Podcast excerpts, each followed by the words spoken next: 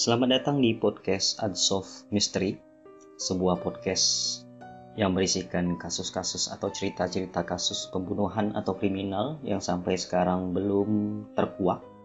Misterinya ya. Oke, pada episode perdana ini, episode pertama, saya akan mencoba menceritakan kembali tentang sebuah kasus pembunuhan yang sadis ya, yang sampai saat ini, sampai sekarang pun belum terkuak siapa pembunuhnya, yaitu kasus pembunuhan seorang wanita di Amerika Serikat yang bernama Elizabeth Short. Jadi sebenarnya kasus ini sebenarnya lebih dikenal dengan nama The Black Dahlia Murder. Mungkin sebagian dari kalian sudah pernah mendengar tentang kasus ini ya. Oke langsung saja, siapa sih sebenarnya Elizabeth Short ini? Elizabeth Short ini lahir di Massachusetts pada tahun 1924 pada tanggal 29 Juli dari pasangan Phoebe dan Cleo Short. Nah, Elizabeth ini sebenarnya dibesarkan di lingkungan keluarga yang tidak tidak terlalu harmonis ya. Jadi dampaknya adalah Elizabeth ini tumbuh sebagai anak yang pembangkang. Nah, Elizabeth ini ternyata mempunyai mimpi atau cita-cita menjadi seorang artis. Sehingga pada saat itu, di usianya yang sangat masih muda, dia memutuskan untuk pergi ke Hollywood, walaupun walaupun itu ditentang oleh sang ibu. Karena sang ibu lebih suka putrinya itu tinggal di rumah aja gitu. Namun karena ia pembangkang ya udah pergi aja deh ke Hollywood gitu kan. Nah, kemudian sesampainya di Hollywood, ternyata kehidupan Elizabeth ini sangat glamor. Elizabeth ini memang orangnya itu cantik ya cantik alami, dan memiliki rambut yang hitam. Sehingga banyak laki-laki yang tergoda padanya. Nah, kemudian si Elizabeth ini ternyata gemar juga nih keluar masuk klub malam, hura-hura, pokoknya menghabiskan uang lah, pesta-pesta gitu, gak jelas. Kemudian kebiasaan buruknya ini eh, tiba-tiba uh, berhenti, tiba-tiba berhenti karena pada saat itu ia menemukan seseorang, seorang pria uh, yang bernama Matt Garden. Ternyata Matt Garden ini berpangkat mayor gitu kan. Nah, si Elizabeth ini berubah. Jadi tidak pernah lagi hura-hura atau klub masuk klub malam gitu. Nah, namun sayangnya si Garden ini tewas dalam sebuah kecelakaan pesawat saat ia sedang bertugas. Nah, karena cantik ya, eh, perempuan cantik mah bebas ya. Jadi, karena cantik, si Elizabeth ini tidak memerlukan waktu yang lama untuk menemukan lelaki lain. Jadi pada saat itu ia ketemu dengan seorang pemuda lagi. Nah ini pemuda ini adalah Letnan Angkatan Udara. Namanya yaitu Joseph Gordon Viking. Nah namun namun uh, hubungan mereka berdua itu tidak berjalan mulus karena ternyata si Elizabeth ini sering selingkuh. Jadi si Gordon ini uh, sering nih melihat si Elizabeth ini bersama pria lain gitu. Nah, singkat cerita, beberapa bulan sebelum ditemukan tewas terbunuh, si Elizabeth ini ternyata sering berpindah-pindah tempat tinggal. Dari mulai hotel, apartemen, eh, rumah pribadi, sampai tinggal di kos kawasan California Selatan. Nah, mengapa Elizabeth berpindah-pindah tempat? Karena Elizabeth ternyata tidak mempunyai uang untuk membayar penginapan tersebut. Jadi, si Elizabeth ini hidup berpindah-pindah dengan pria-pria yang berganti-ganti hingga akhirnya ia ditemukan tewas mengenaskan. Nah, pada suatu hari, pada tanggal 15 Januari 1947, seorang warga bernama Betty Bersinger itu keluar bersama putri kecilnya berjalan kaki, niatnya ingin memperbaiki sepatu. Nah, pada saat itu ketika si Betty ini melewati lahan kosong di Leimert Park, si Betty ini memperhatikan sesuatu yang terlihat dari balik semak-semak. Uh, setelah ia melihat itu, dia kira itu adalah manekin. Namun, ketika didekati, ternyata itu adalah potongan tubuh manusia. Nah, karena terkejut dan takut mungkin ya, si Betty ini menelpon polisi. Nah, pada saat telepon, polisi mengira ini cuma pembunuhan biasa. ya. Karena belum sampai di TKP kan. Jadi polisi ngira oh ini cuma uh, pembunuhan biasa nih gitu kan. Kemudian diutuslah dua orang uh, polisi yang bernama yaitu Frank Perkins dan Will Fitzgerald. Kemudian pada saat tiba di TKP betapa terkejutnya dua polisi itu karena ternyata uh, yang ditemukan itu mayat yang sudah terbelah. Jadi kondisi mayatnya itu, mayat Elizabeth ini, itu terpotong dua. Jadi terpotong dua itu dari bagian pinggang ke bawah dan pinggang ke atas itu terbelah, terpisah gitu. Dan yang lebih sadis lagi, ternyata di wajah mayat tersebut terdapat robekan dari ujung bibir sampai ke ujung telinga mendekati telinga gitu. Jadi kalau diperhatikan itu seperti karakter Joker di film Batman ya. Jadi kebayangkan robekannya itu dari ujung bibir sampai mendekati telinga gitu. Nah, kemudian kedua polisi ini bingung karena di lokasi kejadian sama sekali tidak ditemukan adanya darah yang berceceran. Jadi pada saat itu polisi menyimpulkan bahwa si mayat ini atau si Elizabeth ini telah dibunuh dan dimutilasi di tempat lain, kemudian dicuci, kemudian barulah diletakkan di lahan kosong tersebut. Nah, karena banyaknya juga ditemukan uh, lecet dan memar di seluruh tubuh, dugaan kuat bahwa Elizabeth ini uh, mengalami penyiksaan dan penyekapan terlebih dahulu sebelum diletakkan di lahan kosong tersebut. Kemudian, karena tidak biasa, kasus pembunuhan ini menyita banyak perhatian. Media-media e, memberitakan tentang pembunuhan ini. Dan akhirnya kepolisian menganggap serius kasus ini. Dan juga mengutus dua orang detektif dari kepolisian yaitu adalah Harry Hansen dan Finis Brown.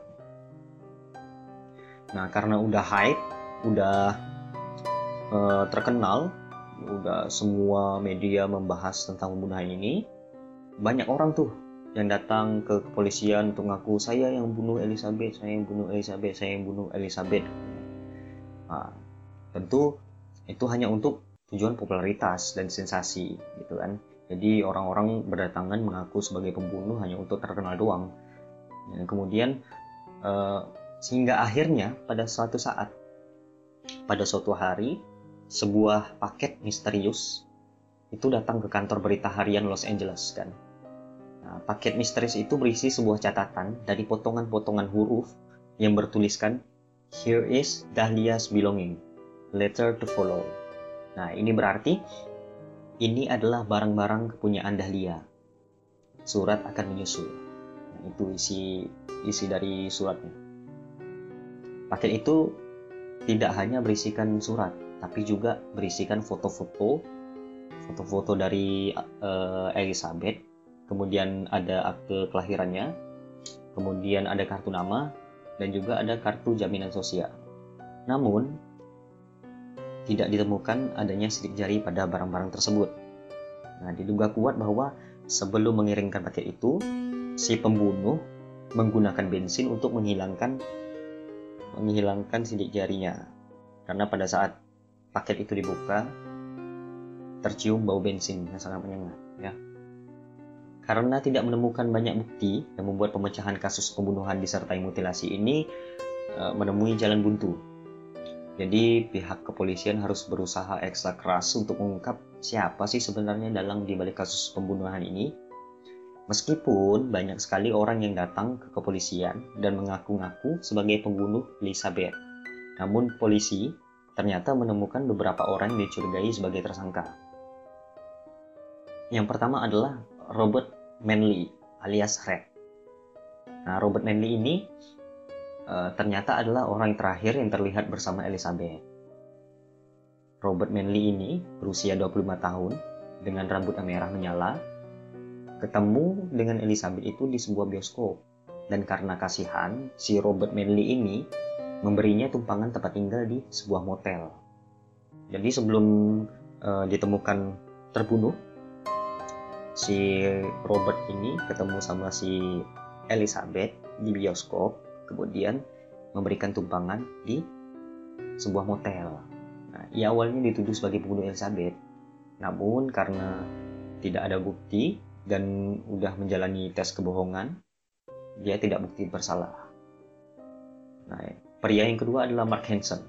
Mark Hansen ini adalah pemilik sebuah klub malam Dion Theater tempat Elizabeth bernaung bersama artis-artis lainnya. Nah, Mark ini udah berusia 55 tahun. Dan dia sering kali memberi penginapan gratis untuk para wanita yang bekerja untuknya. Mark juga diketahui menyimpan ketertarikan pada Elizabeth yang sempat tinggal di rumahnya beberapa bulan pada tahun 1946. Namun lagi-lagi ini tidak terbukti ya, tidak terbukti bahwa uh, si Mark Hansen ini adalah pelakunya. Kemudian pria yang ketiga adalah Walter Alonso Bailey. Nah, jadi kan karena hype gitu kan, uh, kasus pembunuhan ini banyak teori-teori yang bermunculan. Salah satunya adalah Eh, mengatakan bahwa pembunuh si Elizabeth ini adalah seorang dengan kemampuan membedah yang sangat baik karena dilihat dari potongan tubuh Elizabeth yang sangat rapi. Jadi si Walter Alonso Bailey ini merupakan seorang ahli bedah yang kebetulan dia tinggal beberapa blok dari tempat di mana Elizabeth Short ditemukan tewas termutilasi. Namun ternyata setelah diselidiki, ternyata si Walter ini tidak mempunyai catatan kriminal serta tidak mengenal dan tidak pernah bertemu dengan Elizabeth Short sebelumnya. Nah, berikutnya adalah si George Hodel. Nah, si George Hodel ini dicurigai karena dia membuat sebuah buku yang berjudul Avenger Black Dahlia yang mempublikasikan sebuah album foto berisikan dua wanita bergambut gelap yang diyakininya sebagai Elizabeth Short si George Hodel ini adalah pensiunan LAPD itu. Jadi setelah diselidiki ternyata uh, tidak terbukti lagi bahwa dia adalah pelakunya. Kemudian yang terakhir adalah Arnold Arnold Smith. Nah, si Arnold Smith ini pada tahun 1981 tiba-tiba ia datang mengunjungi seorang detektif LAPD bernama John. Si Arnold Smith ini ternyata membawa sebuah rekaman pengakuan tentang pembunuhan terhadap Elizabeth beserta barang-barang pribadi milik Elizabeth. Jadi Arnold Smith ini datang dengan membawa sebuah rekaman dan juga membawa barang-barang yang diyakini bahwa itu adalah kepunyaan dari Elizabeth. Dan si Arnold ini menyatakan bahwa barang-barang tersebut adalah kepunyaan rekannya yang bernama Al Morrison gitu. Jadi si detektif John ini mencurigai dan menduga bahwa si Arnold dan Al Morrison ini adalah orang yang sama. Jadi dia pikir mengapa gitu kan? Ada orang yang datang ngasih rekaman, ngasih barang-barang Elizabeth, kemudian dibilang ini punya teman saya nih, namanya si Al Morrison. Nah, itu. Jadi si detektif ini curiga, jangan-jangan si Arnold dan Al Morrison ini adalah orang yang sama. Nah, karena curiga, dimintailah keterangan lebih lanjut. Namun, pada saat akan dimintai keterangan lebih lanjut, si Arnold ini justru ditemukan terbunuh di kamarnya di Holland Hotel dengan kondisi terbakar habis bersama dengan dokumen-dokumen milik Elizabeth. Jadi barang-barang yang tadi yang dibawanya itu terbakar tuh sama si Arnold juga terbakar habis tuh Polisi curiga bahwa Arnold Smith telah dibunuh oleh seseorang, namun lagi-lagi tidak ditemukan bukti yang mengarah ke sana.